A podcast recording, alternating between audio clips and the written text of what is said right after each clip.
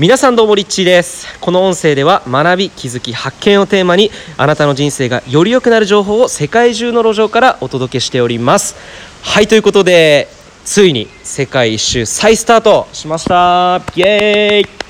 ということで今コタキナバルというマレーシアのところにね今来ております。で、まあ、韓国経由でこのコタキナバルに昨日の夜にね到着しまして。で韓国で5時間ぐらい滞在してたんですけど今日はですね韓国人の肌がなぜあんなに綺麗なのかというテーマについて、えー、少しためになるお話をしていきたいなというふうに思います、えー、韓国のね空港で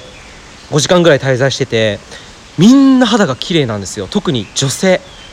全員ねそこに働いている人たちの肌を見るとみんなキメが細かくて肌がこう透明感あってプルプルでシュッとしてて何ですかねあの肌のあの美白な感じというかこんなに肌が綺麗な人が1箇所にこんなにたくさんいるっていう不思議な感覚というか。でしかもまあ普通にそうやって働いている人で別にモデルとかアイドルとかっていう役者とかそういうわけではないのにもちろんねその女性だけじゃなくて男性もみんな美肌だったんですよ。でそれについて今日はちょっとあの調べてみたんですけれども韓国人が美肌の理由がですねたくさんあったのでちょっとそれについてシェアしていきたいと思います。でそもそもやっぱり日本人と韓国人の考え方が違うらしくて美肌に対する考え方ですね。例えば日本人は保湿を気にするとか、えいうところで韓国人の場合だとツヤを気にするんですよね。で日本人はオイリーな感じが嫌でだからマットにする傾向があるんですが韓国の場合はわざとオイリーメイクにしてでチークもこうツヤ感とか透明感を出すような風にしたりすると。いうところから違うというところなんですよね。でまあ、3つね大きく日本人とのその韓国人との肌の綺麗な違いというのは3つ大事な部分があって1つ目がスキンケア。で2つ目が食習慣。あとは3つ目に日常的な習慣が違うというところでまず最初にスキンケアについてお話しすると韓国では10ステップスキンケアっていうのが、えー、王道になっているそうです。10, 10, 個のステップを通してスキンケアをしていく、えー、1つ目がクレンジング。2つ目がダブルクレンジング。ここで毛穴とか角質を落としていくそうです。で3つ目に化粧水でトナをしていきます。で4つ目にエッセンス。そして5つ目セラム。そして6つ目にアンプルといったこう美容液をね、えー、重ねてやっていくと。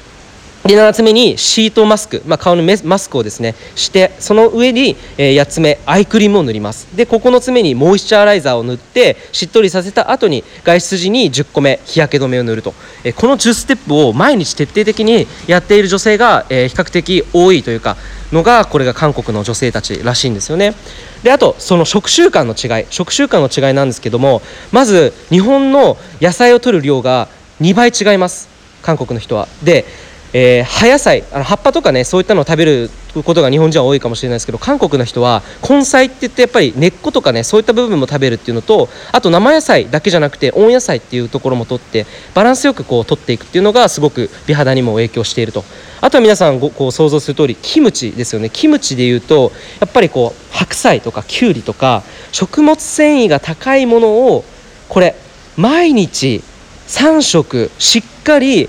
中心にとっているんですよね。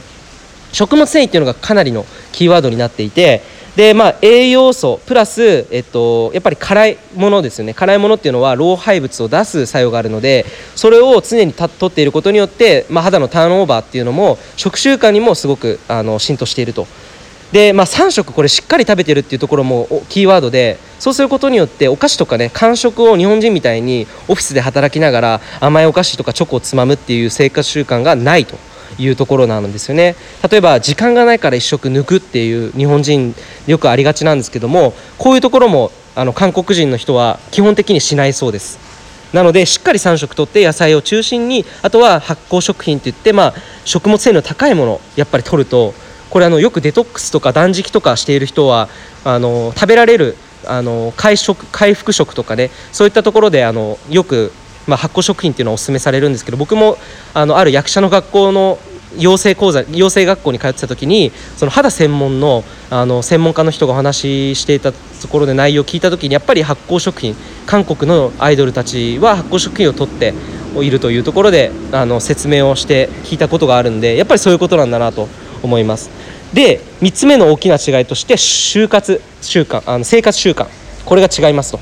えー、韓国の人はまずですね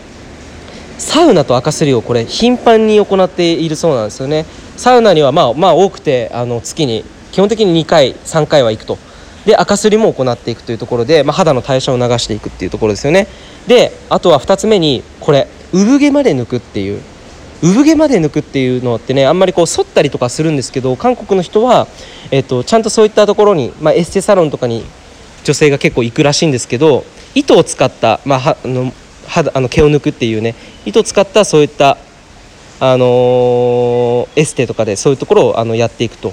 えー、いうところで、まあ、かなりツルツルした基本的な肌が出来上がっていくっていうところですね。であとは外で運動をしないんですよね。なんかこう部活とかであんまりこう外で日本みたいに激しく運動して、あの日差しを浴びながらっていうのが基本的に少ないそうです、ね。なのでまあこう外に出るっていう習慣よりかは室内でこう遊んだりとか室内にいることの方があの日本人よりも多いというところで肌が、まあ、基本的にあの綺麗になっていると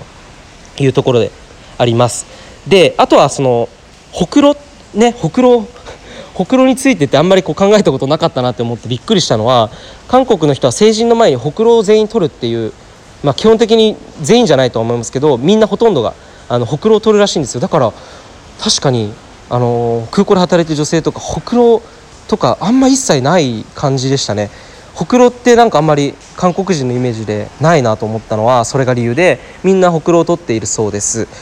であとは定期的に肌断食っていうのを行っているそうで日本人は基本的に外に出るとやっぱり人に見られるからすっぴんでは出られないっていう人が多いと思うんですけど韓国の人はプライベートでそんなにねあの例えば好きな男性に会いに行くとか大事な会食があるっていう日以外はあの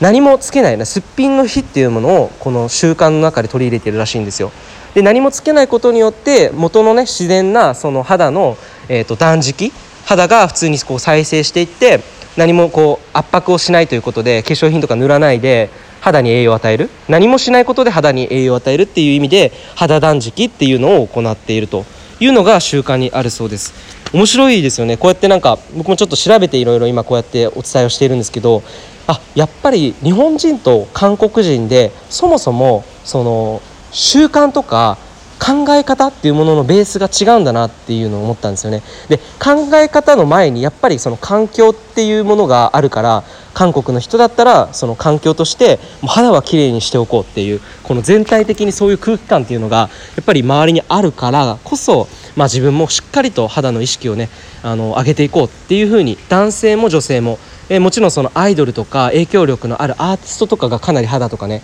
あのして綺麗に、ね、していると思うので、まあ、そういった意味で国民的に全体的な意識が肌をきれいにするっていうマインドセットになっているんだなっていうのをねあの感じました。ちょっとね韓国に住んだことがないのでこれが全て絶対っていうわけではないと思うんですけどなんかそういう意味で僕自身もすごく肌っていうものに意識をちょっと上げてみたいなっていうのを、えー、感じました。でやっぱりこれ男性的な意見なんですけど女性を見る時にやっぱり顔を最初に見るんですよね男性って。顔を見た後に、えっと、体を見るっていうのが男性のその目のやりどころっていうとちょっとかなり失礼になっちゃうんですけどやっぱり男性って女性の顔をパッて見ると思いますし女性もやっぱり男性の最初に顔を見ると思うんですよね。その時の第一印象によって相手への、あのー、自分から相手に対してどう思うかっていうの決まっちゃうのでこれは何かっていうとやっぱり仕事に対し仕事の時もそういった第一印象ってかなり大きいと思うのでそういう意味でも韓国の人っていうのは国力的に考えても国民全体が肌の意識がマインドセットが高いことで第一印象が海外の人から見てもあ韓国の人は綺麗だよねとか韓国の人はなんかすごいこう肌に対する意識高いよねとかすごく健康的だよねっていうそれだけでもかなり仕事での影響に及ぼされたりとか仕事にすごくいい影響を与えることができたりとかあするんじゃないのかなって。そういう意味ですごく肌をきれいにするっていうマインドセット国民全体があるってことは韓国国全体としてすごく大きなパワーなんじゃないのかなというふうにえー、思いました。ということで、まあ、日本人は何気に意外と肌のケアしているようで韓国の人にはなかなかあの韓国の人は1日に大体64分ぐらい平均平均でですよ。あの化粧とかしているそうなので日本人はその2分の1らしいんですよね。なのでちょっと、まあ、ここからあの日本人としてもこう肌の美意識っていうものを高めていくっていうのを、まあ、男性とか関係なく年齢関係なくやっていけたらいいなというふうに、えー、思った次第です。ということで今回はえー、お肌についてのお話でした。いかがでしたでしょうか、えー、皆さんもぜひ自分の肌をきれいにして、え、見た目を上げていくのは